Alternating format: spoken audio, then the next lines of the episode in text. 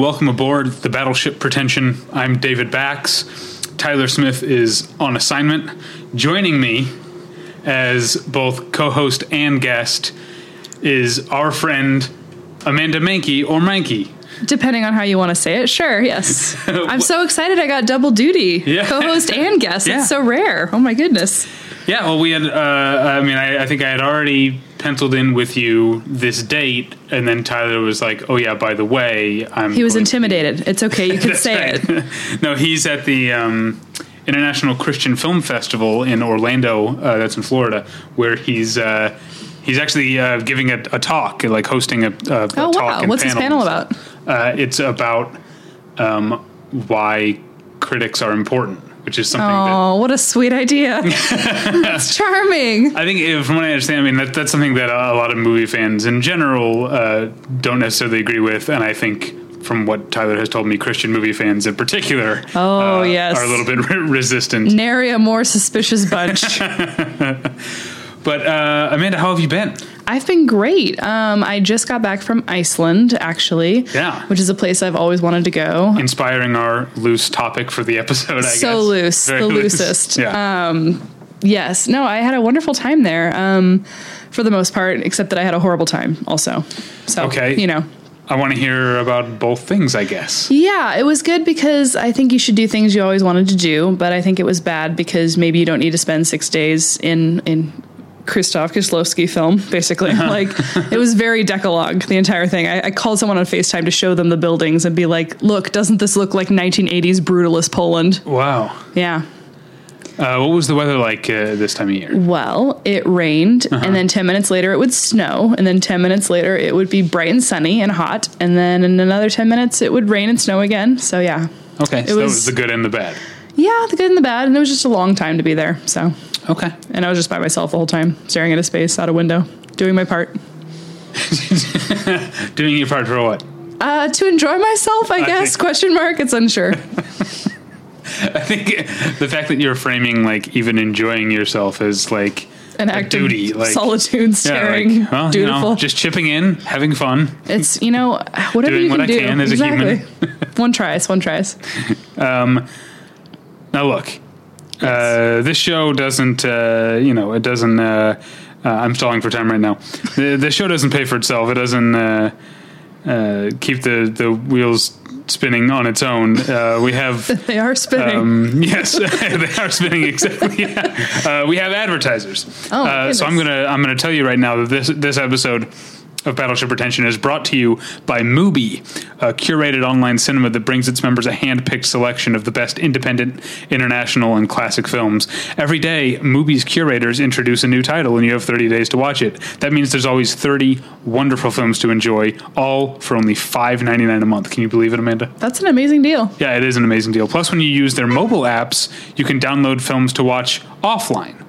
Um, That would have been useful on the plane because there's no um, Wi-Fi on the plane from Iceland, so you could watch the movies on your phone or your other devices. Uh, yeah, what's the what's the, what airline? Iceland Air. That would be the nice one. I went on Wow Air, which was two hundred and sixty dollars for the entire round trip ticket. So That's incredible. I know it was a little scary. I was like, maybe the plane will fall apart. That's why it's so cheap.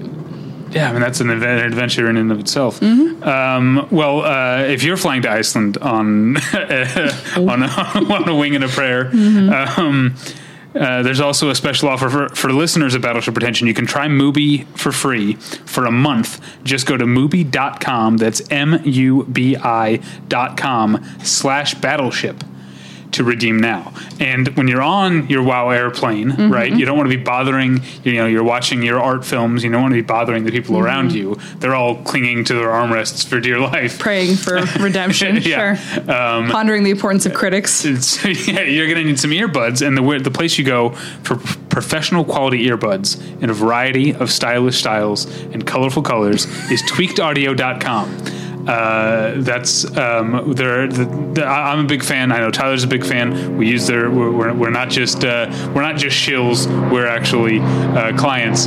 um, we use tweaked audio earbuds all the time. Uh, they're wow. Um, they're available at a low, low price. They'd block out that helicopter. Um, uh, but if you want one third off that already low, low price, uh, and no shipping, then you're you're gonna want to use the offer code pretension at checkout. So go to tweakedaudio.com and use the offer code pretension.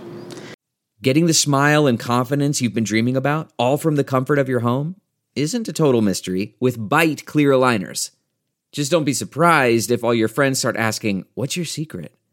Begin by ordering your at-home impression kit today for only $14.95. Byte clear aligners are doctor directed and delivered to your door. Treatment costs thousands less than braces, plus they offer flexible financing, accept eligible insurance, and you can pay with your HSA FSA. Get 80% off your impression kit when you use code WONDERY at Byte.com. That's B-Y-T-E dot com. Start your confidence journey today with Byte. Okay. I like that you guys mix it up. One's battleship, one's pretension. yeah, that uh, that was not in uh, intentional. That just happened. Yeah. All right. I mean, I was Um, going to give you a compliment for being savvy business folk, but that's all right. Uh, yeah. No, Comment not at all. rescinded. Okay, so I asked you. Well, I asked you about Iceland. Mm-hmm. Like I like I Oh. have a checklist here. Guess how much a hamburger costs in Iceland? Um, well, I think you just told me it was thirty nine dollars. Okay, way to ruin it for our listeners who have no way of hearing this. Do you like how I said our listeners? Yeah, because I'm the co-host. Exactly. I know. Oh my gosh, I feel such a sense of ownership over this episode. Absolutely. Feel free to talk over me anytime you want. Oh, don't worry, I will. Uh, so yeah, thirty nine dollars for a hamburger. And an avocado. Just guess how much that is. Oh well, I'm gonna I'm gonna ask you questions. Is it more or less than a hamburger? Uh, less. It's less than a hamburger. Uh, but uh, I'm gonna say it's seventeen dollars for an avocado. no, it's only six fifty. A That's steal. still too much. A steal. yes. Um, okay, well, uh, the hamburger is thirty nine dollars. Mm-hmm. I have to ask, what comes on it? Nothing comes with it. You don't get fries. You don't get That was anything gonna be my next question. Yeah, no, it's just a regular hamburger. I didn't order it because I can't afford such luxuries. But you know, So I'm saying a hamburger on a bun. with um, maybe I think some sauce. The real thing, man. Oh man, I can't believe I waited this long to reveal the greatness of Icelandic hot dogs, which is my new favorite thing in the whole world. now we're talking. we are so talking. Apparently, it's a big thing in I Iceland. I think I saw this on uh, uh, No reservation. Yes, I went to the place that he went to. Although I think that's the second best place. He really thought it was the best place, but there's uh, so like But you know, Anthony Bourdain isn't going to go to the place that everyone tells him is the best place just as a contrarian, right? No, but he did though. That, that, that's, Oh, that's the place that you're supposed to go to, I guess. So he went there. I went to like four different hot dog stands, so I feel like I'm the expert here. And the best one you had is six days. You went to four stands. Well, it cost you know. you $120. and it was worth every penny. Uh, no, there's a little swimming pool out in the suburbs, which I accidentally rode a bus to, and then was like, well, here I am now. I guess I'll go swimming, which is a big part of Icelandic culture also. And there was a hot dog stand out front with a girl that had the longest crazy red braids I've ever seen in my life. I don't know why. I didn't want to ask her. I felt rude. How long? They were like way past her butt. Like really, they were fake, but they were like lots of them. And she was just this like tall, strange, gorgeous Icelandic girl with like crazy red braids. Anyway, so she made these gorgeous hot dogs. So the way they, the way they do it is they have the bun, they put fried like crispy onions on the bottom part with I'm on board. ketchup, and then Well. they put the. Oh, listen, listen, just wait. I too was skeptical, and then they put the um, hot dog on top of it. Then uh, like some sort of mayonnaise sauce, some sort of mustard, but it's really good and very delicious. So if you ever go, I suggest getting one, but maybe Okay. not five, which is how many I had. Do I have to get the ketchup? I mean, you can make it however you want. I'm just if you want the real Icelandic experience, I think you have to have the ketchup. Here's the thing. I grew up having ketchup on hot dogs because that's what kids do, right? Listeners, a traumatized look has come into our dear No. co-host's eyes. Uh, no, and then this isn't traumatized at all. This this is me uh, going from, you know, for this is the the road to Damascus Oh, scales dear. from my eyes. okay. Saul becomes Paul moment. Mm-hmm. Then I went to Chicago for four years, where I don't know if Oh. you know, but they like Chi- Chicago they put everything in the salad bar on the hot dog, but no ketchup, and they are very adamant that ketchup does not belong on hot dogs. Is that just a thing? It's a thing. Like whole like tomato slices belong I've on hot seen, dogs, which. I like actually. But ketchup is like there are places, and this you know our a- absent co-host Tyler who um, still eats like a child and therefore um, prefers ketchup on his hot dogs. Uh, he was Mm. Bold. like, and and also lived in Chicago for even longer than I did because he stayed there for a couple years after I moved out here. Um, uh, he tells stories of going to places where he would ask for ketchup on, the, on a hot dog, and they would tell him, "Listen, There's ketchup on the table for the French fries. You can put it on the hot dog if you want. We're not putting ketchup on the hot dog. So aggressive. That's. I yeah, love a hardline, something that- nonsensical food stance, though. You know, if someone's like, "Nope, I'm not touching that bottle," you can do it yourself. Like it's a disgusting thing that you've asked them. I like that. Let me ask you about this then. Okay. How do you feel? And I'm hoping I'm not going to tip my hand either way about how I feel. How do you feel about a restaurant with where no substitutions are allowed? Part of me loves rules so much that I really love the idea of just adhering to rules, even if they're just made up rules. Like that's my rule as a I'm with restaurant. I'm with you. So I'm okay with that. I really Yes. am. I feel like if you go somewhere and you know ahead of time it says no substitutions or that is con- conveyed to you in some way, that's that's life, man. Yeah, you don't get to I- decide everything every minute of your life. Sometimes you have to be on someone else's ride. You know. I absolutely love that. Yeah, uh, I mean, like, not to uh, continue to show for our sponsors, they already got what they paid for, but like, that's what I like about Mubi is that like, there's, you, you know, I could spend hours Mm-hmm. on you know Netflix or Amazon or whatever looking at all the the options. At Mubi, there's 30 movies. They're handpicked. Those are your choices, Mm-hmm. No, I and think one of them is going to expire at the end of the day. Like, I I, I like having that kind So you got of fear uh, of missing out. You've got urgency. You've got all the classic business tactics. Limited scarcity. It's and well, I think what it comes to down to is that I have a natural inclination to trust experts. Hmm. If someone is like, okay, they're an expert in that, so like if I'm going to a restaurant and it's like, okay, this is the chef, this is what he or she makes, this is what they do. Who am I to come in and say, no, do it this way? so, are you pro critic then? Do you believe in critics? I definitely believe in critics. Really? Yes, Interesting. I absolutely believe. Is that just because you're a critic? No? I'm a critic Trying to keep because the I business because I alive? believe in. Yeah, that's it. I'm a critic because Tawdry, Uh, stuff, man. Speaking of film criticism, let me tell you what's available on the website right now. I'm telling the listener. Oh, Um, okay. But Amanda, you're obviously allowed to listen in. Oh my goodness. Um, uh, see, once again, uh, my my flow's all off without uh, without with uh, you know my usual co-host. Um, not that this is a problem. Uh, my stony silence speaks for itself. I, I think we're uh, adding new you know uh, new wrinkles here. This is this is delightful. But um, here's what's here's what's going on over at the website Okay. these days. Here's what you can find. Down at the farm. Uh, you can find the the double feature podcast. I don't know if you've heard of these guys. They're part of the Battle, Battleship Pretension Fleet Whoa. of podcasts, uh, and they pick two movies that may or may not have anything to do with one another. They watch them, they talk about them, and they try to find similarities. So they're watching. They, they, they talked about well they, they've been doing a lot lately but they did r100 which i never saw i don't know if you saw that movie and bringing out the dead the martin scorsese movie so that's interesting uh, oh topical on you know uh, very very I'll be the judge of that. very relevant. Uh, uh, Scott and I reviewed the 1990 feature film version of The Handmaid's Tale. Oh, that Volker is very topical. Um, starring Robert Duvall and Faye Dunaway. And now I'm forgetting who the main character, main actress is. But um, Typical. I s- wait, why is it typical? I don't know. I just felt like that was the right moment to say that.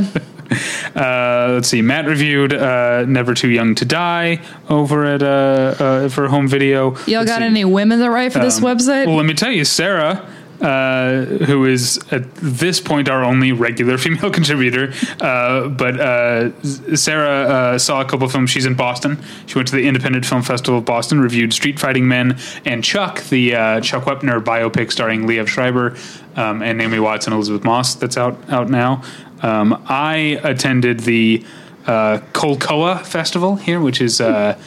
The 21st year, uh, Colcoa means City of Lights, City of Angels, and it's a week of premieres of new French films. Like th- these are usually the usually the U.S. premieres, or at least the West Coast premieres. You ever seen that? Like yeah. when like a fest, like the Nashville Film Festival will have this is the Tennessee premiere. Yeah, and it gets like smaller and smaller until it's Yeah. like it's the Nashville um, Municipal 34th District Right, premiere, and yeah. you're like, okay, I guess. Uh, yeah, but I guess you got to. That's that's the currency of film festivals. I don't mean to pick on the Nashville Film Festival. Um, It's a great was just- festival. uh, have you been? No, I've never been. I've never Oh. heard of it, but it's I can tell it's fantastic know, and run I- by I just- smart, It happened people. recently, so it was on my mind. Um, but Nashville's a great, uh, a great city, even though, as of th- this recording, the Nashville Predators are likely about to eliminate my St. Louis Blues from the NHL playoffs. Trying to keep my hopes up, you know, but it's the the. the Is that like a rugby thing? To one. I, I, NHL means National Hockey League, so uh, Hmm. the H and NHL. Thank you for you know. I assumed people knew what the NHL was. No Thank one knows you. what that is. I promise you. Okay, what else is going on? Sarah also uh, is working her way through the listener voted uh, top 100 list that's available at. Uh, this is a year long project that Sarah's doing, where she's watching every from 100 to one uh, every movie in our top 100 that was voted by our listeners. A thankless Um, task, if ever there was one. So she's at number 66. She reviewed City Lights, the the Chaplin film.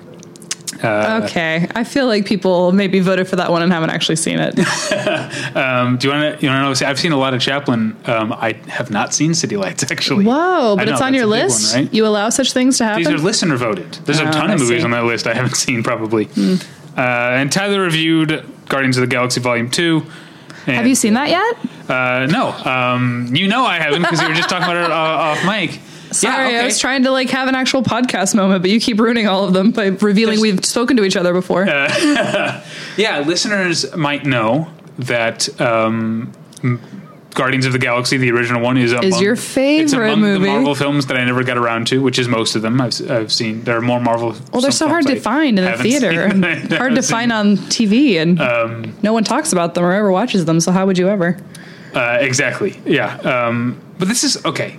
All right. I'll finish my thought and then we'll get to that because I want to say Oh, something boy. about that. Um, but yeah, I'm attending the bachelor party of a friend of the show, Dan Gvozden. Uh, you know, congrats on, to him. And part of the bachelor party is it's like a day long thing with a bunch of events, and one of those events is going to see.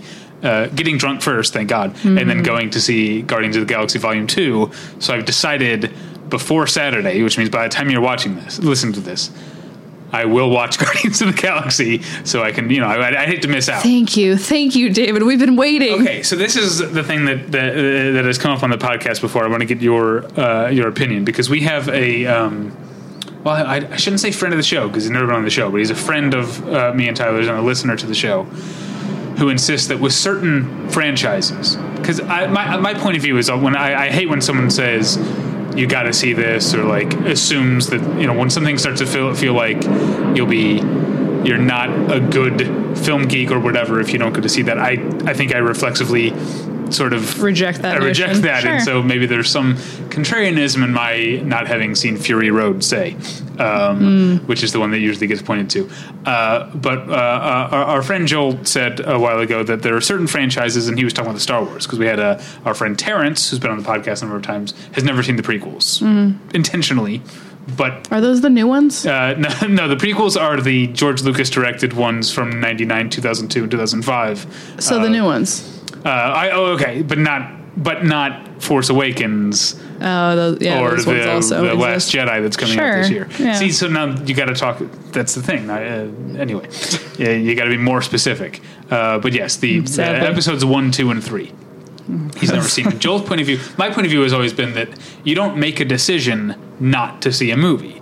That, that's a passive thing. You make a decision to see a movie, and so no one should be chastised for not having seen something. But Joel's argument was No, by watching with Star something else, you're still choosing not to watch something else.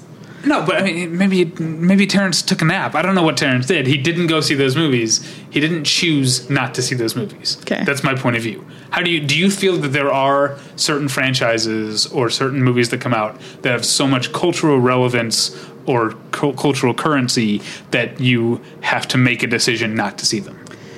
Um, I think you're often confronted by things that other people deem so important and they hold so valuable that it makes your life pretty hellish if you don't engage with it in some way.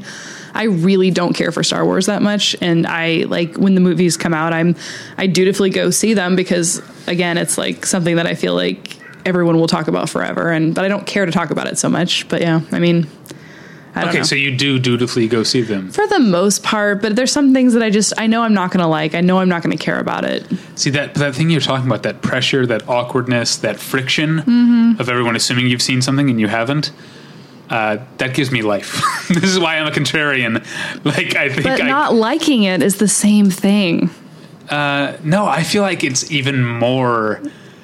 I think it's even more trollish of me Mm-hmm. to just like because I'm like it's one thing to be the guy who's like on Twitter like oh that thing you like it's not actually very good or whatever you know, but it's Which is a weird stance too. I think. yeah, it, but it's, it somehow even more upsets people. to be like, oh, I didn't even get around I- to seeing yeah, I that. haven't even seen that. My life is so busy and full that I just couldn't even be bothered to watch one of the biggest franchises in the history of the universe. Oh, Uh, yeah, I, and I have to admit, like, it's not, you know, I'm not. I don't enjoy that so much that I'm intentionally not going to see things that I want to see, but I'm not going to make time for something, uh, you know, just to be part of the conversation. Sure. I mean, Because I, did I, know that I won't like it, so Yeah. it doesn't matter if I. I mean, seeing it or not seeing it is kind of like. I mean, I went to go see the most recent Star Wars one because it was Christmas and I was home with my family and that's what they wanted to do. But I probably wouldn't have seen it otherwise. We're talking know. about the the uh, what was it called, Rogue One. Sure, maybe. Uh, which I, I actually remember. loved. I thought that was great, um, better than the Force Awakens. But I like uh, anyway. Um, but I remember because I used to have that thing of like, especially in the summer, like like oh, I'm going to Comic Con. I'm going to see the other like you know film bloggers who are you know more successful than I am, and at that point that bothered me. Whereas now, So you realize they're all sad and alone. Um, yeah, and I've been- nothing bothers you, they're all sad and alone.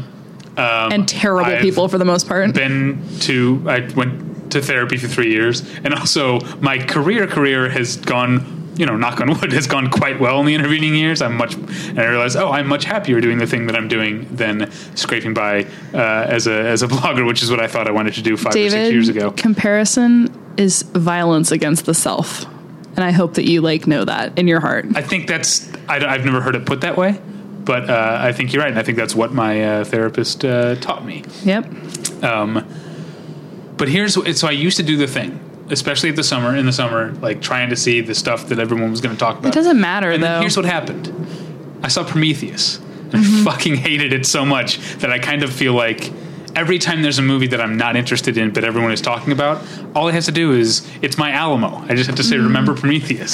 See, I feel like I saw so many because when I was when I was the lead film critic for Film.com for many years, um, I feel like I I saw so many The, the audience didn't didn't wasn't able to see your hair flip. my hair flip there. that was enormous and took up three blocks. Yeah. Um, I I saw so many movies that I got to the point where I could tell from like marketing the feeling of marketing alone whether or not I was going to like a movie, and just from even looking at a poster or like I didn't like watching uh, trailers. I hate I, to this day I still hate watching trailers because I think they give away the entire film. I generally avoid You- it's awful. I think if you actually want to enjoy a movie, you can't see a trailer. Um, but uh, yeah, so I felt like I got really good at knowing if I was going to like something or not. And I have such particular taste. Like 'cause people are like, "What's the the last movie you saw in theaters that you loved?" And I'm like, "Uh, It Follows, maybe." Like, Really? you know, I just have such particular taste that it's really rare for me to like really love a movie. All right. I think the last movie I saw in the theater that I really loved was uh, All These Sleepless Nights, which uh, we were talking about off mic. Again, Hmm. I was going to ask you about it as if we hadn't been talking but about But we've it. already, like, Tyler and I have already talked about the movie Oh, okay. uh, at length. So, I figured. all right. Where were we? Talked about that. I talked about the stuff that's oh, on the pod. can I tell you about my dream birthday party really quick? It's re- relevant, I promise. I need to ask you to clarify: Is this your ideal birthday party, or Yes. is this a birthday party you had in a dream? No, but it could probably be both. So, along the lines of like not seeing something to annoy someone, I have often thought that my ideal dream, and, and the description of the bachelor party you're talking about, uh-huh. I feel like my dream birthday party would be to gather together a collection of people that I like, love, care about, whatever, and for an entire day force them to go through a film festival of my selection and be uh-huh. like, I will give a speech about each one of these movies, then we're going to watch them and be like, maybe not even just a day, but an entire weekend of Amanda Mikey's like curated film festival of fun and Yeah. force everyone to watch like, you know, all these movies that they're never going to watch because What they're the average, movies? lovely people and they don't deserve that. Well, um, yeah, that will, God, I don't even know. I never got around. I was so delighted at the thought of inflicting this pain on others that I never got around to selecting the actual films, which I feel like would vary from, you know, year to year. It'd be hard to say. Because I, I kind of had a similar thought looking at, at the, the schedule for for Dan's uh, bachelor party because Mm-hmm. we're going to see the movie in Santa Monica, and I was like, I wonder what's playing at the Laemmle in Santa Monica, and there's Mm-hmm. The, Laemmle, the Royal there? um, no, not the the Royal, which is. Um, yeah, that is that. That's on. That's on Santa Monica. Is that technically? I can't. That's like near the border. Is that Santa Monica? Yeah. The city of Santa. No, I'm talking It's about past the Nuart. The um, yeah, but the Nuart's not technically Santa Monica. what? That's. I I, think that's technically a Los Angeles address. Really? I could be wrong. Mike, I mean, I trust you. You know best. no, I don't. I know, not at all. Uh, but um, I'm the co-host. I'm supposed to be supportive. Uh, we'll get back to the Royal in a second.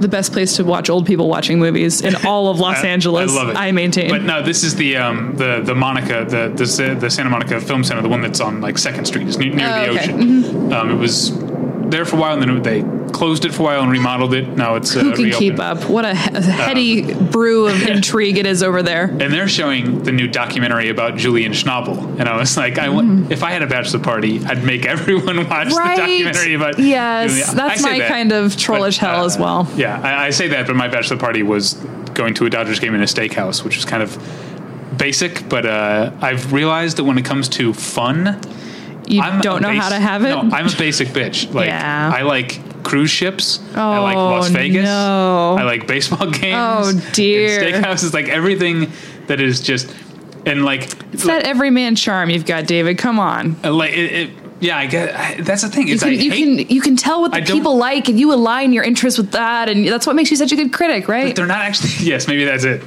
maybe that's that's my. I don't impulse. like anything, which is Uh, why I was a terrible it's critic. Anthropological. That's why Yes. I hang out. But I don't like any like.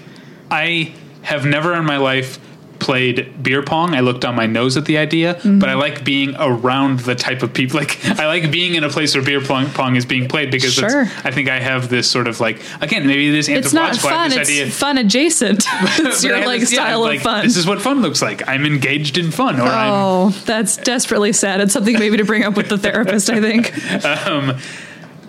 but uh, yeah, the uh, the the royal. Okay. Mm-hmm. Um, so uh, I'm not sure how often you go to the royal or the Nuart. Um, I mean, I drive by them every day, Um, and I go to them probably maybe like twice a year. I would say. there is, and now I'm forgetting the name of it. Again, I'm off of my. I saw a Mustang there. I think was the last thing I saw at um, Oh, okay. the Royal. Um, I saw. What was the last thing I saw at the Royal? I was there not that long ago, and I can't remember what I saw. Um, but uh, well, I know I saw um, I Daniel Blake there, but I think I've been back since. But there's a, a new bar, new-ish bar. It's been open for like a year now, called the Nickel Mine, that I love because it's it's exactly like equidistant between the Nuart and the Royal. Stumble And from so- one to the other. yeah, but also whichever place I'm going, uh, I know there's a place that I can go get a drink before or after. They have a great happy hour. because of your alcoholism that you're announcing right now. Uh, I do have like if you name any movie theater or like critic screening room in Los Angeles, I can probably tell you where the best That was always my favorite thing about um, oh the screening room that closed down that was right by the Beverly.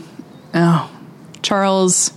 The Charles Aidikoff. Yeah. Well, it's yeah. and Now that room is open again, but it's not Oh, run by the same people. Now it's called the Rodeo Screening Room, and it does not have free candy. Which that what, was the greatest thing Yes. ever was the candy but yeah so that one i would always go and walk around to like the beverly region or whatever it is and have an $18 cocktail yeah. That's too yeah. You gotta back in the heyday of if you, if you film cross, critic life this is me like showing my uh, you know putting my, my my money where my mouth is you, if you cross wilshire and turn left on the right there's a bar called oliver that has a or it's a bar and restaurant called oliver that has uh, like a 3 3 p.m to 10 p.m happy hour. I'm writing So- this down furiously. You uh, can't see it but i'm taking notes. I'm scribbling. So that's where you want to go instead cool. Of instead well now of going to the well i don't go to any screening Wilshire. rooms anymore so my life is different now and i can go to bars anytime. But you st- like so you're not working as a critic anymore but you must still be on the lists right? Oh You i'm on all the lists yeah. So you don't you don't respond to any of the invites? I go if it's something I actually want. Okay. if it's something I'd like to see, then yeah, I go. Well, I think the last thing we were both at at the same time, even though we didn't realize it until later, was the overnight, right? No, we were at, or I saw Tyler and Oh, okay. Ian at um, uh, a Marvel movie, uh, Doctor Strange. I think I saw both yeah. of them there. Maybe you were not there. I, I was know. not. I didn't go to the critics Yeah. screening for that. So I think this is so the maybe overnight was, was like a year and a half ago, and we didn't realize until like on we were on Twitter the next day both talking Oh, about it that we were both there. Uh, I didn't. I did not like that movie very much. Uh, so I have a movie that's sort of being passed around UTA right now, and that I wrote, and they keep being like, "You need to make it more like the overnight," and I'm like, Uh. "All right," trying to summon some energy for that. Sure. Um, trying to think of a good uh, happy hour near the UTA screening room, Oh, I don't even know. but uh, I can't think of one. There's not a good one. Uh, the UTA screening room is a treat uh, in itself. I don't know if you've I like in that. Lionsgate screening room a lot. Okay. Uh, I haven't been there in a while. Yeah, nothing really around there either. That's an office Nope. park type area. That is that is no place to drink. uh, anyway, um, oh, this is fun. I could do a whole episode, You should. That's a about, great one, dude. That's a good um, idea. but it, that's so that's so cares? inside. Not only is it like? Los Angeles only, it's like critic screening rooms only. Um, but uh, Ranking the candy of the different screening rooms would be what? Which ones left have? Dick Clark still puts out candy. Beverly-? But it doesn't. You mean the Aidikoff doesn't anymore because it's no, the but then what was the other one that was on that or like really close to there on Wilshire or something like that? the Wilshire screening room also doesn't Not anymore? and not ever since they. Um, I saw James Rocchi fall asleep in a screening there once, and he basically swore he would murder me if I ever told anyone. It was great. okay, uh, I'll ask you off mic what the movie was. Um, I don't remember to be perfectly honest. I wish I did. uh, I remember um, going to see. Uh, when I this one this is when I was still pretty new to getting invited to to screenings. So you Uh, still went to a bunch, all the ones that you don't actually need to go to. I, I still do that actually. Oh, that's Um, adorable.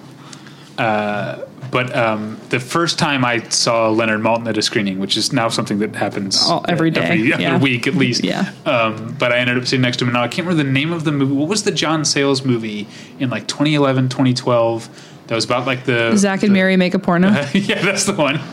um, uh, Dane DeHaan was in it. It was in, t- took place in the Oh. Philippines in like the 1910s. Um, Chris Cooper was in it, if you can imagine him in a John Sayles movie. oh, I can imagine. Um, what the hell was it? Anyway, I can't remember the name of the Okay. movie, but uh, Leonard Maltin sat down right next to me, and I was like, oh, Did you cool. die? Maybe I should say hi. But then the woman on the other side of him, she had the same idea times a hundred and completely like Oh. Monopolized and, slash like until the second the lights went down, she just talked at Leonard Maltin. Um, I feel like I can guess who that is, and I really want to say, but I'm not going to. I don't know. Uh, I mean, I might know her now, but um, this was not.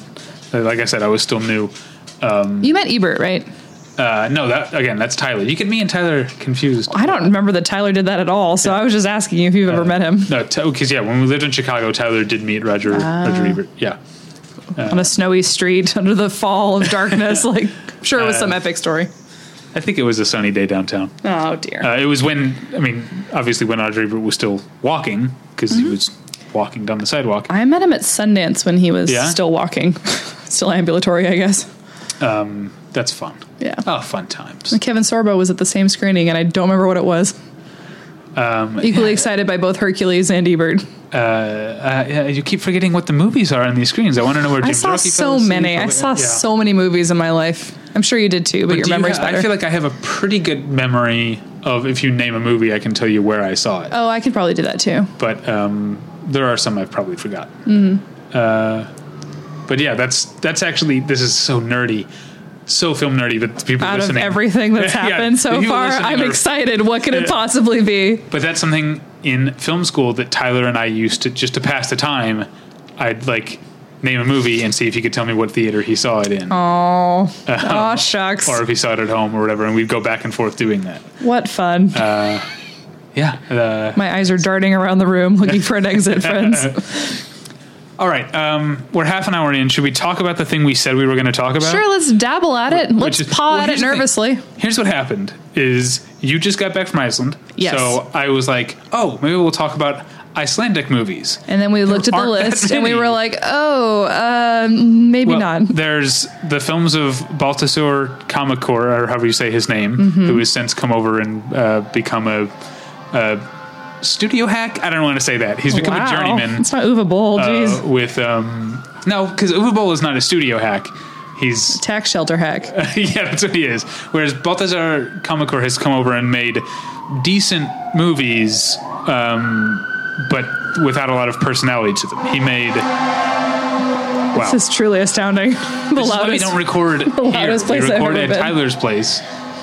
But Tyler had to go hang out with Christians in Orlando. Persecuted for his faith. That's what's happening right now. Uh, Balthazar Comic him came over here and he made um, uh, Two Guns, which Mm-hmm. I liked. The Wolf, Mark Wahlberg, uh, Denzel Washington movie. He made Contraband, which I didn't like. The Mark I liked Wahlberg. it okay. You did? Yeah, Uh, from what like I remember. when they go to is it what they, is it Haiti or, or is it? I uh, don't even. I remember Mark Dominican Wahlberg Republic. holding onto the back of a truck while like driving around or something. That's all I Uh, remember. oh, you're talking about the big yeah the big gunfight. Is that what you're talking about? Oh, I don't even know. Anyway, so there's Contraband. He made that, but then he he, he, he sort of graduated to nearly prestige fare about a year and a half ago when he made Everest. Yeah. which was like prestige, but then it ended up coming out in August, which is not. Uh, it's it didn't get a good, good like uh, awards Sure. push or whatever. Was Gyllenhaal on that? Yeah, Gyllenhaal, Josh Brolin. Um, uh, who's the main guy? Um, uh, was it was it Jason Clarke? Is he the main guy? Oh, I hope so. That sounds good. Uh, yeah. That sounds nice. uh, Elizabeth Debicki. Speaking of uh, Guardians of the Galaxy Volume Two, she's in it. I'm sure she's a lovely girl. Uh, she was on The Night Manager. I know you watch TV, right? I do. I Did you watched watch part of the Night Manager. Yeah. So she's the beautiful blonde woman. on she was show. very beautiful, Yeah. very blonde. Yeah. Um, anyway, uh, but Who Baltasar- else? He, Who but else he, is- Baltasar Kormákur started. He's an Icelandic director. He started there. He made a movie called 101 Reykjavik, which Mm-hmm. I saw. Have you seen that? I have not. It's kind of a. I mean, it's kind of an Icelandic take on a on the kind of like. Uh, sad arrested adolescent man indie that you see all the time here do you know what i mean I love it. Sounds great. That's a that's a zip code in Reykjavik. So I wonder. Yeah. Yeah, So I wonder if that like relates to a certain part of the city. I was staying in 105, so Um, a little different. And then he made a movie called The Sea, I think was him, which was like a turgid family drama. It was well shot, but uh, I wasn't super into it. And then he, he made another Icelandic movie before he came here that was called like Jar City or something. I didn't see that. Um, so there's him, and then like two years ago, there was a movie called Rams, which I don't know if you, uh, it was about, uh, Is that about the brothers that had the sheep? yes. I saw the uh, advertisements for it, but I didn't actually watch it. It was actually a good movie, um, but the, but basically we have reached the end of my knowledge of Icelandic cinema. You know what? I was thinking about this on the way over here, actually, which is a terrible time to try and do some mental research. But I uh, I don't actually know that much about Icelandic film at all, Yeah. despite like having a fervent love for Iceland. Um, so Well, what do you love about Iceland? Bjork? um, no, I. I, I feel like it came up a lot at a certain time in my life when things meant more, like signs. I believed a lot more in signs, I think. And so, The movie, the M. Night Shyamalan movie? yeah, I believed in the movie Signs. That Yeah. was my religion for a long time. I would leave glasses of water everywhere. You can you see. go, I have yeah. one right here. Um, yeah, I don't know. I, I think I got really uh, addicted to the idea of Iceland and then um, like what it would mean to go there, I guess, and sort of like and I don't really understand why. Why Iceland? Hmm. I'm not saying that I am skeptical. I'm saying I just. Oh, you look very skeptical. I'm just saying I want more thing. I want you to point to more things and say this is the thing about Iceland. Um, I don't know that I knew at the time like what the fascination was necessarily. I think like uh, there's a musician Nico Muhly and he like was always going on about Iceland and always experiencing Iceland and there was a lot of things about Iceland that seemed really beautiful and sort of mystical to me and it seemed like sort of this idyllic place far away from here. I don't know. It just seemed like there was some really captivating things about it. And the landscape, of course, is so foreign and strange and just absolutely like something out of a dream. And I can say that for like, I went to the Blue Lagoon and I went to a couple places in Iceland that were so strange looking, it seems otherworldly, you know? I can see why they film stuff there that like Yeah. Game of Thrones and places that are larger than the imagination, that are like worlds that you can't imagine. It's incredibly beautiful and incredibly strange. Uh, I, I believe you. I got. I got to go try these hot dogs. if you have enough of them, you start seeing other things too. So, you know. Uh, so basically, uh, after yeah, exhausting uh, two filmmakers in, exhausting my entire knowledge of Icelandic cinema, cinema That has been the podcast about Iceland, uh, about film. Um, um, I decided, well, let's talk about Scandinavian cinema Yeah. in general.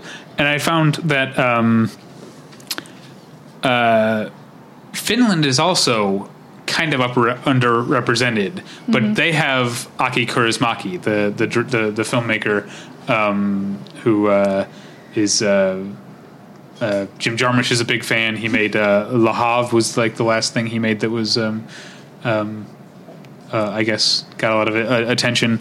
And then they had they had the, uh, Finland also had that movie Rare Exports, which was about Yeah. Mm-hmm. the demon Santa Clauses.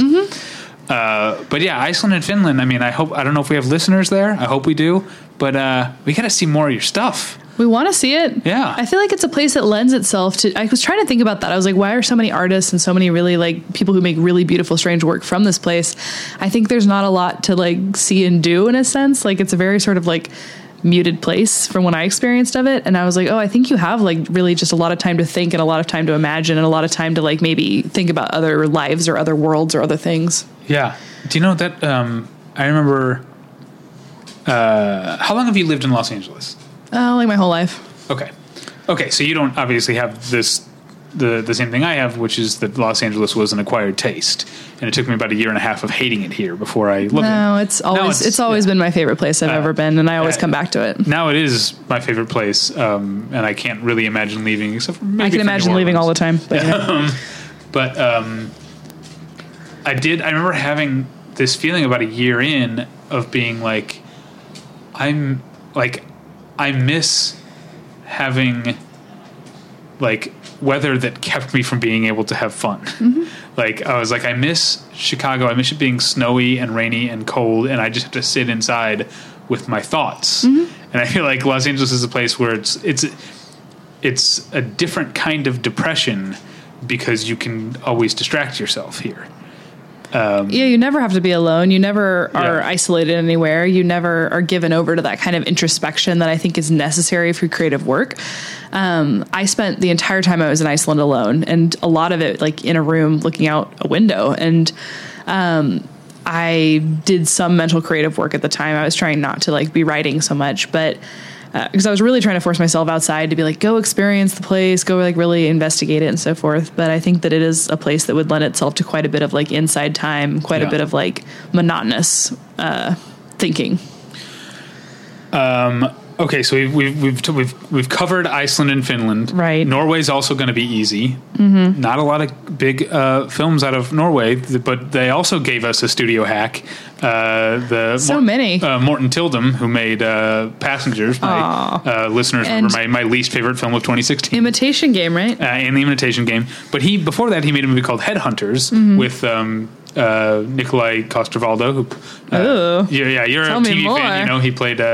He played plays Jaime Lannister. I say past tense because I stopped watching Game of Thrones. I never guess watched he still it, plays Jamie so. Lannister. Um, but yeah, Headhunters is a, a a movie that is it's not great or anything, but it's fun in a super like bloody dark uh, way. And What it's fun.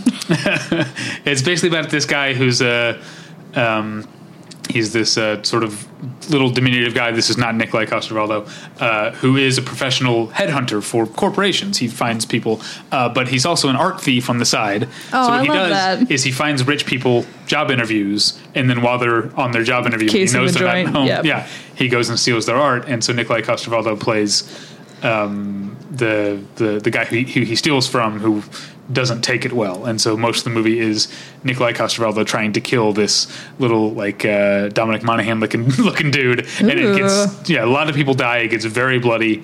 Um, it's a fun it's a fun movie. yeah, that sounds great. Uh, and then he came over here and make started making boring movies. Probably for a lot more money. Yeah, or I never uh, begrudge anyone their movies their hackiness. I guess I would begrudge. I, I, I think Passengers is a. I don't know if you saw it. It's a moral I crime. did not. It was it, it. I heard horrible, horrible things, and I didn't want to give it any money. So Uh, I didn't give it any money. Um, uh, I yeah, I saw it because I'm a big VIP, big big critic. Oh, I didn't know I was in the presence of greatness. Uh, Yeah, yeah, My yeah. goodness. I'm so I, uh, honored to be co hosting a podcast with The- someone so famous. Let's just say the name David Bax opens a lot of doors in this town. Whoa! One of them is the doors to a screening room in Burbank where I saw Passengers. Oh, yes. um, anyway, uh, and then I also there was a movie, there was a Norwegian movie I remember coming out um, called Elling that I don't remember very well, but it was basically about like uh, a couple of like mentally ill dudes becoming friends with each other. It was a cute movie. Every movie ever. Sure. yeah, but okay, so we've gotten those three countries out of the way because Okay. really what we're going to focus on here is Denmark and Sweden because Yes. the, now the tables have turned. You've got very prolific outputs from these two. Why do you think that is? I don't know. I, I should have looked up like the population. Maybe it's just like proportional. Maybe there's just more people in Denmark and Sweden than there are in the Is other that how is that how movies country. get made? If there's enough people in a country, they start making movies because they have nothing else to do. I this is a wild make- theory, and you're hearing it here first. They would make more movies if there are more people. Okay. I'm saying the number of movies that come out would be proportional to the population.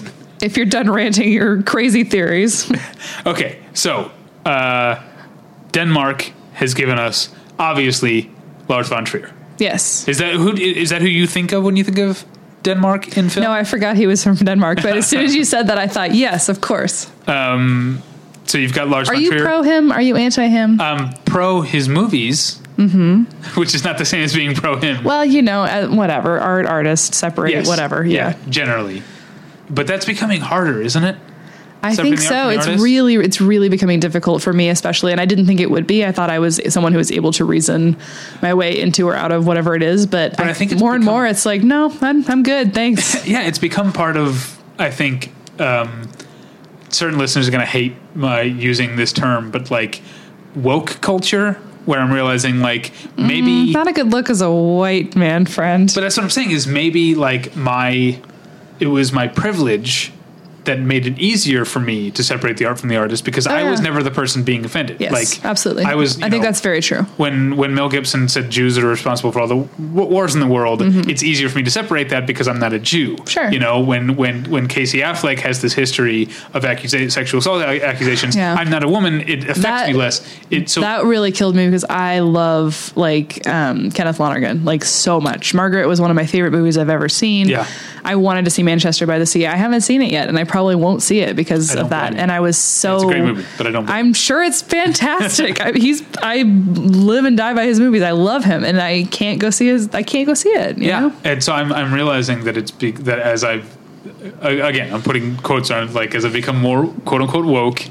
Well, I appreciate that you're making the effort because a lot of people don't. Uh, a lot of people don't see it that way, and they see it as some sort of like, you know, oh, it doesn't matter, you know, or like that's just not something to think about, which I think is such a again a privileged position. Like, oh, how nice for you that you don't have to consider these things. Right. Yeah. Um, yeah. So there, I mean, there are things I've said on this podcast before about separating the art from the artist, um, and about Mel Gibson in particular that I wish I could like. Mm-hmm. Uh, I don't know. No, I don't say uh, they're a part of my history. They're part of who I am. But I've I, I've always thought that Mel Gibson is a very good filmmaker, um, and I still feel that way. But I'm maybe a little less uh, interested in insisting on it now. Yeah. Do you know what I mean? Yeah. Well, Um, it's also just like, what does it matter? Like, who's winning that fight? Like, what is the fight to be won there? Yeah, I guess I, I guess I, I no longer I feel like you can live a fully a well-rounded life without ever having seen Apocalypto, even though I think Apocalypto is great. I think somehow we'll all struggle through. yes. uh, so yeah, Lars von Trier definitely not as uh, hashtag problematic as some of the people we've just named, but you know he did say some things about Nazis at Cannes a year or two ago. Yeah. Uh, we're all Kirsten Dunst freaking out, you know. yeah. oh my Uh, God. Uh, he's definitely not. Yeah, he comes with some with some baggage. But Have you seen the Nymphomaniac series? Uh, no, I have screeners that have been sitting behind my TV right over there, Just so no one sees them. ten yards from us, le- less than ten yards from us. For That what was filthy 2014? material is in this house? For three years, I've had that there, and I haven't brought myself to say. I've never seen Antichrist either. I've never seen Antichrist. I went to go see Nymphomaniac um, at the New Beverly and was gonna stay for two, but it got late and I'm old, so I didn't. But yeah, I mean, I was Yeah. it was interesting, but I don't know that I would need to see it again. You know, Um, yeah, the New Beverly. Again, just, we're getting so inside here, but also like I've also skipped out on the second half of a double feature at the New Beverly Oh, just because all the time. It's I'm- not the most comfortable. Maybe I'm spoiled by like so many theaters. you don't go to the New Beverly to be comfortable. but if I'm going to sit there, you know, for four four and a half hours, it's going to, you know, it- it's going to get to me. I've seen. Well, this brings us to a different filmmaker on our list, but I've Okay. seen like um, most of the Bergman films I've ever seen. I saw at New Beverly. Okay. and uh, there's one in particular that is not often shown, which is the like really long version of Fanny and Alexander. That Is that like the TV version? yeah, something like that. Like there's the film version, which I think is only three hours, and I think there, I think the TV one is like seven or something. Like it's something insane, right? Yeah, I remember when uh, I'm not sure if it's still in print, but Criterion put out the DVD that I think had both versions. Mm-hmm. Yeah. This is back when I was in college, so I don't know if they still have it. But uh, uh, yeah, I like that you're like uh, the the theatrical version is only it's a mere three hours. something like that. Yeah, it's insane. But yeah, the other one is literally six or seven or something. But that's probably one of I would say that's one of my top like ten favorite movies I've ever Really? seen. I've never I- seen it. I've never seen either version. Yeah, it's uh it's got all sorts of things that I really love, which is just sprawling family dramas. I love those. And then um I think being able to really see things the way that like r- transmit things the way that you remember them being as a child, I think is a really special skill in noticing that a lot of filmmakers don't have or don't hold on to. Yeah. So because I mean, I remember watching AI and being like, "This is a really skillful film about childhood. This is not a film about from someone who remembers childhood well."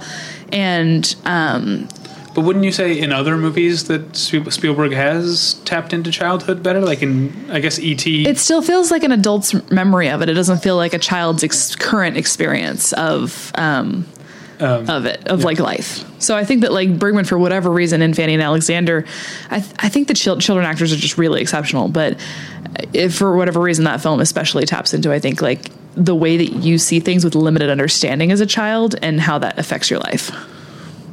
Um, I gotta see this movie. Uh, maybe it's not. great. It's great. I I've seen it every time they show it at the New Beverly. I go see it again because it's so great. Oh, you're such a good movie movie fan. It's the only movie I've ever seen, so I don't know. Made my reviews very confusing. um, there are times we talked about this uh, recently on the podcast. There are times uh, I've like when I lived in Chicago, I would go to the rep houses all the time, and now sometimes I don't anymore. You know, And sometimes I'll. it was like three years before I went back to the New Beverly recently. Like I just stopped Yeah. going. You know, Uh, I'll I'll see a listing like, oh, that sounds good. Mm-hmm. I wonder if I can rent it on Amazon. That's like what I'll think. I'll be like, which is, uh, I, I know it's it's bad, but it's, uh, um, you know, I don't like people unless, of course, I'm in Las Vegas or on a cruise or around basic people. yeah, sure. people. Your people. Yeah. you want to be around your people. I get that. Uh, all right. Well, I, I, we jumped from. That's fine. Uh, but um, I wanted to name a couple of other, of other uh, Danish directors. Oh, yeah. real quick. Uh, there's uh, Susanne Bier, uh, who made uh, Brothers, the original. Susanna? ver- is it Susanna? I believe so. Okay, um, but she also directed the aforementioned The Night Manager. She did that that miniseries. Uh, but yeah, she directed Brothers, which was remade with Jake Gyllenhaal and Tobey Maguire. Is that right? Maybe The that sounds American great. I don't remake? remember. Uh, and then there's uh, and now I'm for- forgetting his name, but the guy who made he's clearly got a, a little he's, he's got a, what's what's the word I'm looking for? He's got a gimmick because his movies are a hijacking and a war. you know that guy that I'm talking articles. about? Uh, He loves his articles. Yeah, um, I'm forgetting his name. No, name. I don't remember his name at all. Uh, and then Denmark, of, uh, to to move from directors to actors, Denmark of course gave us Alicia Vikander. Oh. Oh, and uh, Ali- Alicia Vikander. Oh, sorry. I Um, don't know how to say her name. I just whisper it to myself. like a totem charm. Uh, but Yeah, yeah, Mads Mikkelsen, the person in every single movie ever on a list of Scandinavian movies. Yeah, but uh, when I think about it, like I I've seen him in much much more English speaking stuff. I think like The Hunt is like the only thing I can think of that I remember seeing him because I never. Yeah. I think he and her were both in a movie that about royalty. Do you Oh wait, remember? A Royal Affair. A Royal Affair, which Yes. was really He good. was- of course, I forgot he was in it because that was where I first saw her. yeah, Um, same. I think, and I was I really liked that film, and I was surprised it didn't like get more attention or kind of stick around longer. Yeah, that that's right. That that, that was a good movie, but that's uh, there's a certain kind of movie that I think. Um, even you know, I'm not a young man anymore. I'm 34. Wow, Um, selling yourself down the river. Uh, I'm I'm I'm barely a millennial. Technically, I'm barely a millennial. Yeah, you like cruise ships. I don't know if that's millennial behavior, my friend. I don't like millennial behavior. You know what I learned? This is so tragic. Lay it on me. I'm ready. Millennials don't gamble. That's what I've learned. Las Vegas is actually losing money because of this. I if heard about that. I was so sad to hear it. I couldn't They believe charge it. for parking at casinos now. I know. I was recently there and I had to pay. No, I didn't. I went to Circus Circus, so they don't make you pay for anything. You might just. I've never been to Circus Circus. I went there when I was a kid and I had good memories, so I thought I'd go there again. My memories are different than how it is now. Um, I saw the most brutal uh, moment of domestic violence I've ever witnessed in person at Circus Circus. So that's pretty great. Oh, Don't sorry. go there, everyone. It wasn't to me, but it was to someone else. But and security broke it up really fast. But I was just like, oh my, Vegas is different than I remember it being. now I feel weird about complaining that my fellow millennials don't gamble. It seems so trite now. I think everyone should, you know, do what they want with their money. Um, It's a nice diplomatic response, right? There you go. I can still be mayor. Uh, yeah. Okay. But yeah, I did. Um, uh, yeah, my wife and I went to went to Las Vegas recently, and we got Where's your guys' place? Like, where's your hotel that you like? Do you have like one place you just kind of go for what's cheapest? Like, we tend to go for um, what's cheapest. Um, like on the strip? Like On the strip. You want to be where the action is. she she's a downtown person, and so Mm-hmm. I've never I've never actually I've been you know I've taken the taken a cab down to downtown and like gambled done and had fun uh, at the downtown casinos, but I've never st- I've never stayed at the Golden Nugget No. or the D, which is I guess is the newer one. Oh, Um, I don't know about this one either. Uh, but that's where she stays when she goes with her sister or her or her friends. Um, But uh, we we stayed at the I like the Cosmo. I'm very I'm a real basic bitch about that. Oh, but see, that's that's pricey. I have stayed at the Cosmo once, but that's uh, oh, other people always pay for it. I don't know. Oh, okay. Well, Uh, that makes me sound awful. No, like I get like my friends are actresses and, and pe- club, club promoters pay them to come, so then I go with them. That's fun. Um, we stayed at the Flamingo this time. Went to the Flamingo pool, and we got severely out partied by some North Dakotans in their fifties. Oh, they're having the time of their They lives. they came down from North Dakota for a birthday party. yep. Uh, they Burned Vegas to the ground. It sounds like, and then well, left. they went at the at the at the at the pool. They went all out with like not just the cabana That rental, but me. like the bottle service, full bar, private Oh, bartender. is there thing. anything sadder than that? Like that really makes me sad. See, this is This like difference between you and triggers a cycle of depression in me to hear things like that. I think it's fun, and I'm like, Oh. I'm going to do that someday when I have a ton of money because the, Just to just remind you about how we're all gonna die. Like seeing something like that. That Uh, I think about how we're all going to die every I know, second. but like I a need- flagrant display need- like that is just like, wow, we really are all gonna die. Like it's Yeah, imminent see, I, I think about it all the time, and so I need stuff like that to distract to you distract from me. So angst this, of this life. woman- sure. the, the this party uh, and, and and the woman who was uh, the I guess she was like the last bill they brought me to sign was for twenty eight hundred dollars, and she was like, I don't know if that includes the cabana rental or if that's just the booze we've drank today. That's probably just booze. uh, and yeah, so also, that seems low um, for that much well, booze. It was halfway through halfway through the day, um, and she. Um, but she kept giving me and my wife shots. That's so day. nice. And- but they kept going. We were like, we got to We- go I, down. yeah, I can't do this. Uh, although, yeah, well, my wife went and laid down. I laid down for a little bit, and then I went back to the pool, uh, and I played five dollar craps poolside because they got Look uh, at you. tables Living it up. Pool. Um, how did we get on casinos? From you were talking about a list of things you loved, and it was Mads Mikkelsen, and then it was Vegas. Those were the only two things on the list. And you said end of list. oh, I was talking about me being old, and I can't remember how I got to. Oh, so you went with a more boring answer. Okay. I honestly can't remember how we Uh, got. we were talking about. I uh, don't think we we're talking about Danish people, movies, things. I yeah, don't know. I can't remember how we got there. That- you are Uh, old. I can't But yeah, remember. uh, Mads Mikkelsen, he's great. Um, yeah, okay, we're done. Uh, we're done with, De- with Denmark. Bye, Denmark. Uh, are there any other Danish movies we should we should mention? It's gonna kill me that I can't remember how I got onto. Uh, uh, I mean, we can wait silently while you try struggle to remember. No, oh yeah, there, and Thomas Vinterberg I think is also uh, Danish who made the the celebration. He has a new one out now or coming out called The Commune, which I have not seen. Anyway, Sweden Sweden.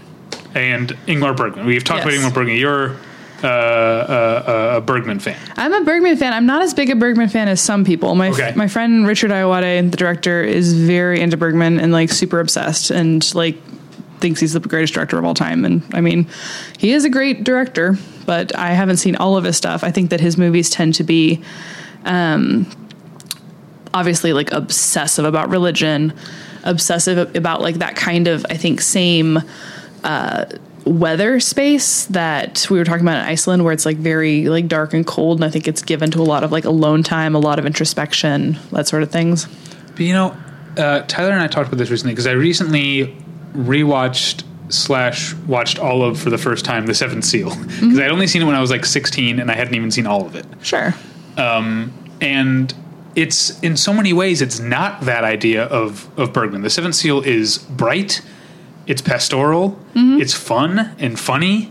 Like it has a jester character who like Well, dances around and does. I like, mean, it's- Wild it's so Strawberries not- is similar too. Like it's very Right. like I think lighthearted, very like very open spaces, very beautiful. I guess I'm thinking more of films like Winter Light or you know Silence. Like I don't know. There's like the ones that are more that way about it, where it's like more Yeah. closed in spaces and that sort of thing, and the obsessive obsessive thinking about religion. Yeah, I, I, I think um, I my I came to Bergman through uh, Interiors, which is Woody Allen's Mm-hmm. Yeah. Bergman tribute. Sure. and that's exactly what you're talking about. It's called Interiors. Right. It's exactly it's all closed in and, and squared off and uh, and, and stuff. like Mm-hmm. Cries that. and whisper Um, Z.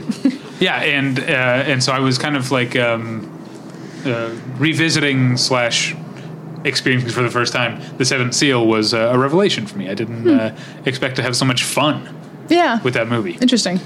I'll have to rewatch it. I haven't seen it again since I was probably the same age.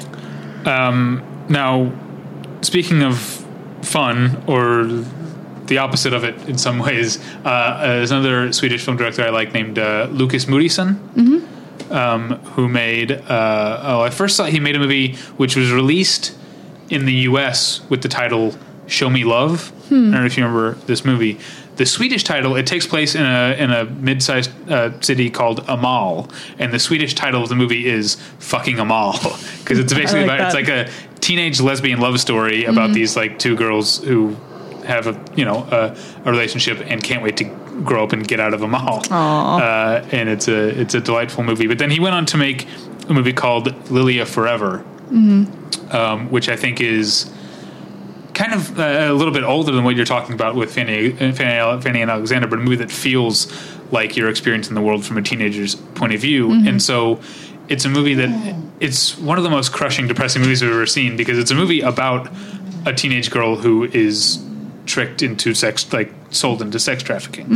Um, but so much of the movie is from the teenage girl's point of view that you kind of like it feels like a teenager, and so it kind of feels like this "Show Me Love." It feels like this uh, almost kind of lighthearted coming of age movie, like you've seen a million times. And it's only over time that you realize like where this is going, and it ends up being more devastating because it feels so much of it feels so young and carefree. Um, Lilya Forever is a is an amazing movie, but I don't recommend it lightly because yeah. the subject matter is super heavy and it is a very depressing movie once it's once it's said and done. Yeah, that does sound like it is heavy. Let's see. We've also got uh, Thomas Alfredson, who made. Mm-hmm. Uh, now, I'm only talking when I'm talking about the movies. Uh, I'm trying to stick to uh, the movies they made in in country. Yes. you know, because Thomas Alfredson came here and made Tinker Tailor Soldier Spy, which I thought was uh, beautiful and brilliant. That's the movie he, James Rocchi fell asleep in.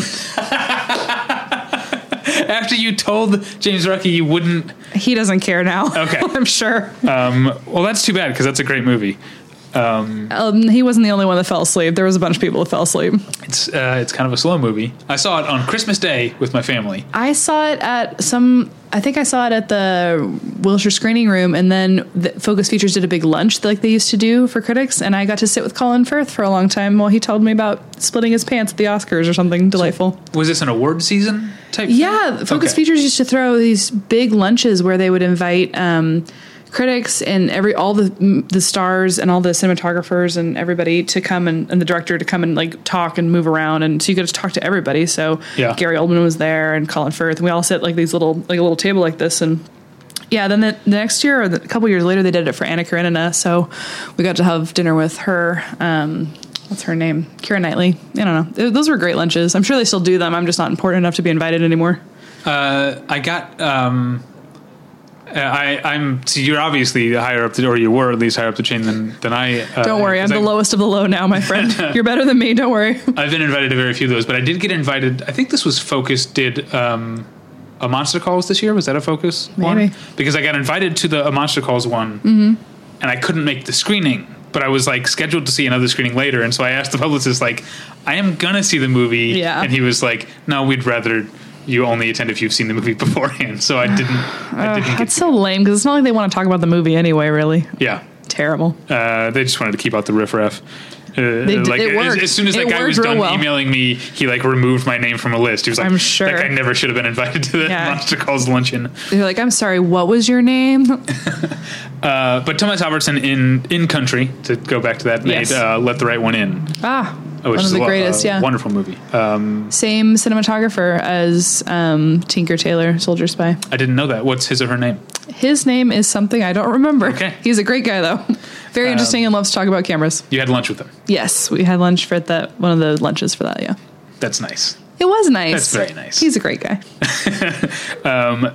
Uh, yeah, I never I never saw the American remake of "Let the Right One In." I Let Me In. Um, the original, I really, pre- I think I prefer the original, but I thought the remake was a pretty faithful remake. Okay. So much so that the director um, was like, I don't know why they remade it because it was very, very similar to the original. I guess just to have it in English. I think literally that was it, which is Right. a little silly, but Well, that's why I like the idea of, um, and this is something else Tyler and I have talked about. Like, so in 1997, Mikhail Haneke made Funny Games Mm-hmm. Yes. Mm-hmm. in German. In 2007, he made the same movie, Yes. like shot at the same locations uh, in English. And I feel like Making your own remake is kind of a baller move, though. yeah, and so I feel like because you get a chance to perfect the the like the mistakes that you made in the first one. I feel like the the desire to like solve any issues that were in the first one would be so strong. I don't know if I could do a perfect remake. See, I feel like he's doing like the. He's just like this is just a translation for him. He's like, Yeah. well, I'm going to make it in English. So I'm saying Brady it's- Corbet was really good in that, by the way. I actually never saw the English language one. Mm. Um, uh, the the German one is one of my favorite movies of all time. Um, but I'm saying it's been another ten years. He should be making that movie again. Funnier in games? like. No, I'm saying he should make the exact same thing again, but this time in like either Spanish or Chinese. Mm-hmm. Right? Chinese, if he wants to be future proof, sure. Yeah, there you go. And that's just something he should do every ten years. Uh, Well, are you on the horn to his publicist? Like, what, how are we going to get this going? What's going to happen, man? Come on. You have a dream. Let's make it happen. um, but You know what? This podcast is so powerful that I think that by merely mentioning the possibility of this, it's going to get the buzz going. The people are going to start writing, calling in. There's going to be like a groundswell of support for this idea. There we go. That's going to happen. Uh, but instead, he's making he's reuniting with uh, Isabelle Huppert, and he has a movie at Cannes this year. No complaints there. All right. I mean, I guess if you're going to do something with your life, Are you a fan of Mikhail Haneke? Do you like his movies? yeah, sure.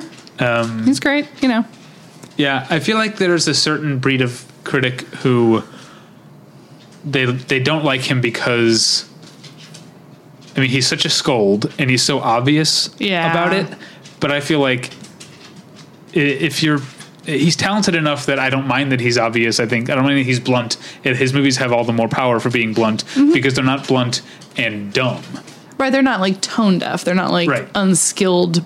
Like everything looks like a nail when you're a hammer type filmmaking, which Right. there are definitely filmmakers like that. Yeah. Um, although I guess his if he is a hammer, his nail is uh, uh, European bourgeois. like those Sure. are the people that he wants to. He spends his entire money, entire movies, punishing e- Europeans with uh, you know with with money. Um, which I guess maybe that's something That just appeals to you. You're, you're smiling so much right now thinking about it. Sure. Okay, we um, and then we got uh, so we talked about Bergman, talked about Thomas Anderson, we talked about Lukas Moodysson. We've got uh, Roy Andersson, Mm-hmm. the uh, uh, I guess avant-garde, whatever um, uh, comedian who made uh, uh, their art movies and their c- comedies. Right, he made Mm-hmm. um, uh, what's the, the the first songs from the second floor. And then he made that second one I forget the name of, and then he made a pigeon sat on a branch pondering existence. Mm-hmm. Um, so there's him. There is him.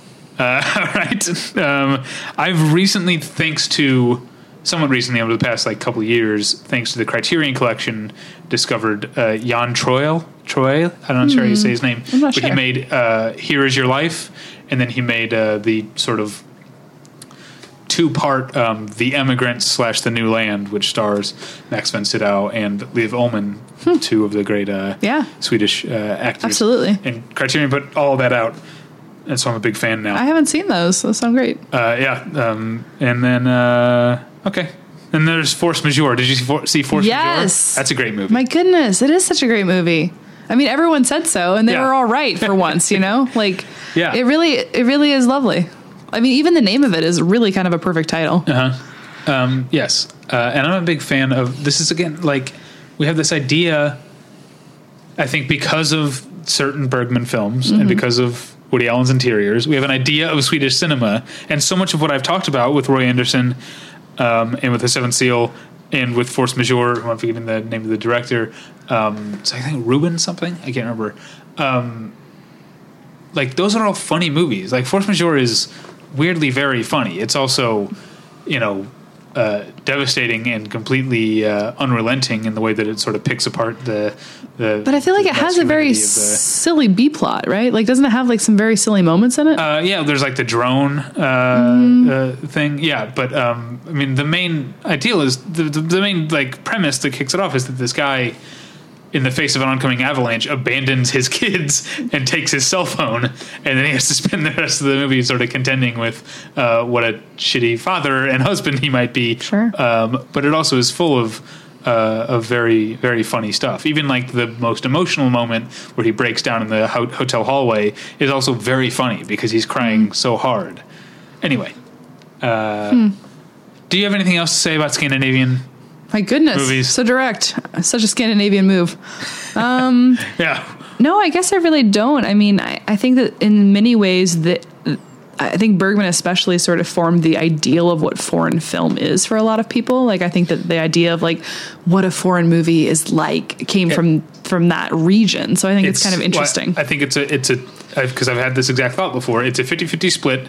People think what people think of, and they don't even realize they're thinking of it. But they think of uh, of Ingmar Bergman and the thinking of Alain Resnais and Last Year at Marienbad. Mm, yeah, because, absolutely. That is absolutely the foreign film. Yeah, oh, every like God, parody funny. of French films is like is that, two yeah. people facing different directions and staring into like muttering. Yeah, exactly. Yeah, which is just Last Year at Marienbad. Oh God, that's so good. Uh, and I feel like it's been parodied so much that people who parody it don't necessarily no, no. know they're parodying. I think people just think that's what it like. Just have an idea of what a foreign movie is like, and they don't. Yeah, they definitely yeah. don't know where it's from. Yeah.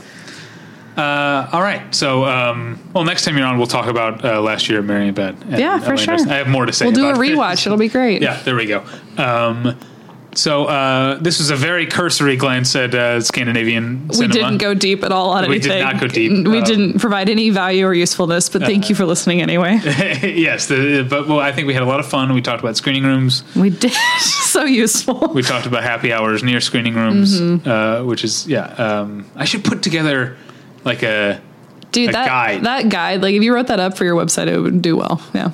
But no, the only people who would care are other Los Angeles critics who would all be like, "I already know this, and here's I, here, I have better ideas." Okay, there you go. Start a war. Uh, uh, if you can't provide information to be useful, start a fight.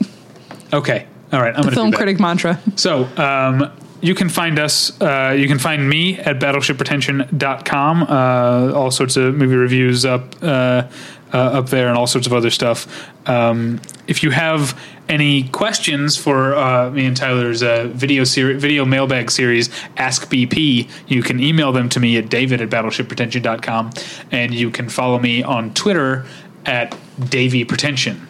Oh, also uh, follow us on Instagram at Battleship Pretension. We've been actually oh, wow. we've had an Instagram for a long time. We're actually using it, uh, and it's been kind of fun. Um, Only kind of though. And I'm on Snapchat too. You can find it. It's in my in my Twitter bio. Um, Amanda, where can people find you on the internet? Um, I co-host a podcast called Two Girls Talking that is really popular in uh, new and noteworthy journals, personal journals. We have listeners all over the world. Uh, if you love listening to two girls yammer about literally whatever comes into their head for an hour a week, then you'll love that. The most recent episode I recorded from Iceland, so pretty fun. Uh, you can find me on Twitter at Amae, A M A E, and um, all of my info is in my bio there. My movies no longer that I directed is no longer on Hulu because of all sorts of things, so you can't find my work on Hulu any longer. But you know, you could at one point, and I'll just brag about that for a second. Yeah, that's unfortunate. I like this is the movie I saw, right? Maybe I've made two. I'm not oh, sure. okay. The the one that I saw at Busby's. Uh, no, that was a different one. That was a different one. Is but that one available anywhere? Uh, no, it got acquired and then unacquired, and yeah. So, okay. but I mean, it's online. It's nowwearenot.com, I think. Uh, Unless I stop paying for it. Okay. So. Yes. Um, that was a fun time. That was a good movie. Thank you. Uh, I didn't see your second one, but that was a fun time at Busby's. Mm. We saw the other one was first, uh, though it doesn't matter. Okay. 2011. friend of the show, Laramie was at uh, yes came all the way oh. down just to just to come hang out. Uh, yes, he was. Well, he was the executive producer. So yeah, uh, good stuff. All right. Um, well, thank you. Uh, mm-hmm. For co-hosting and and of guesting. Of course. Thanks for the double duty. Oh, it was exhausting, but I pulled through. I did it. Um, and uh, thank you at home for listening. And as Tyler always says, even though I don't actually understand what he means by it, we'll get you next time.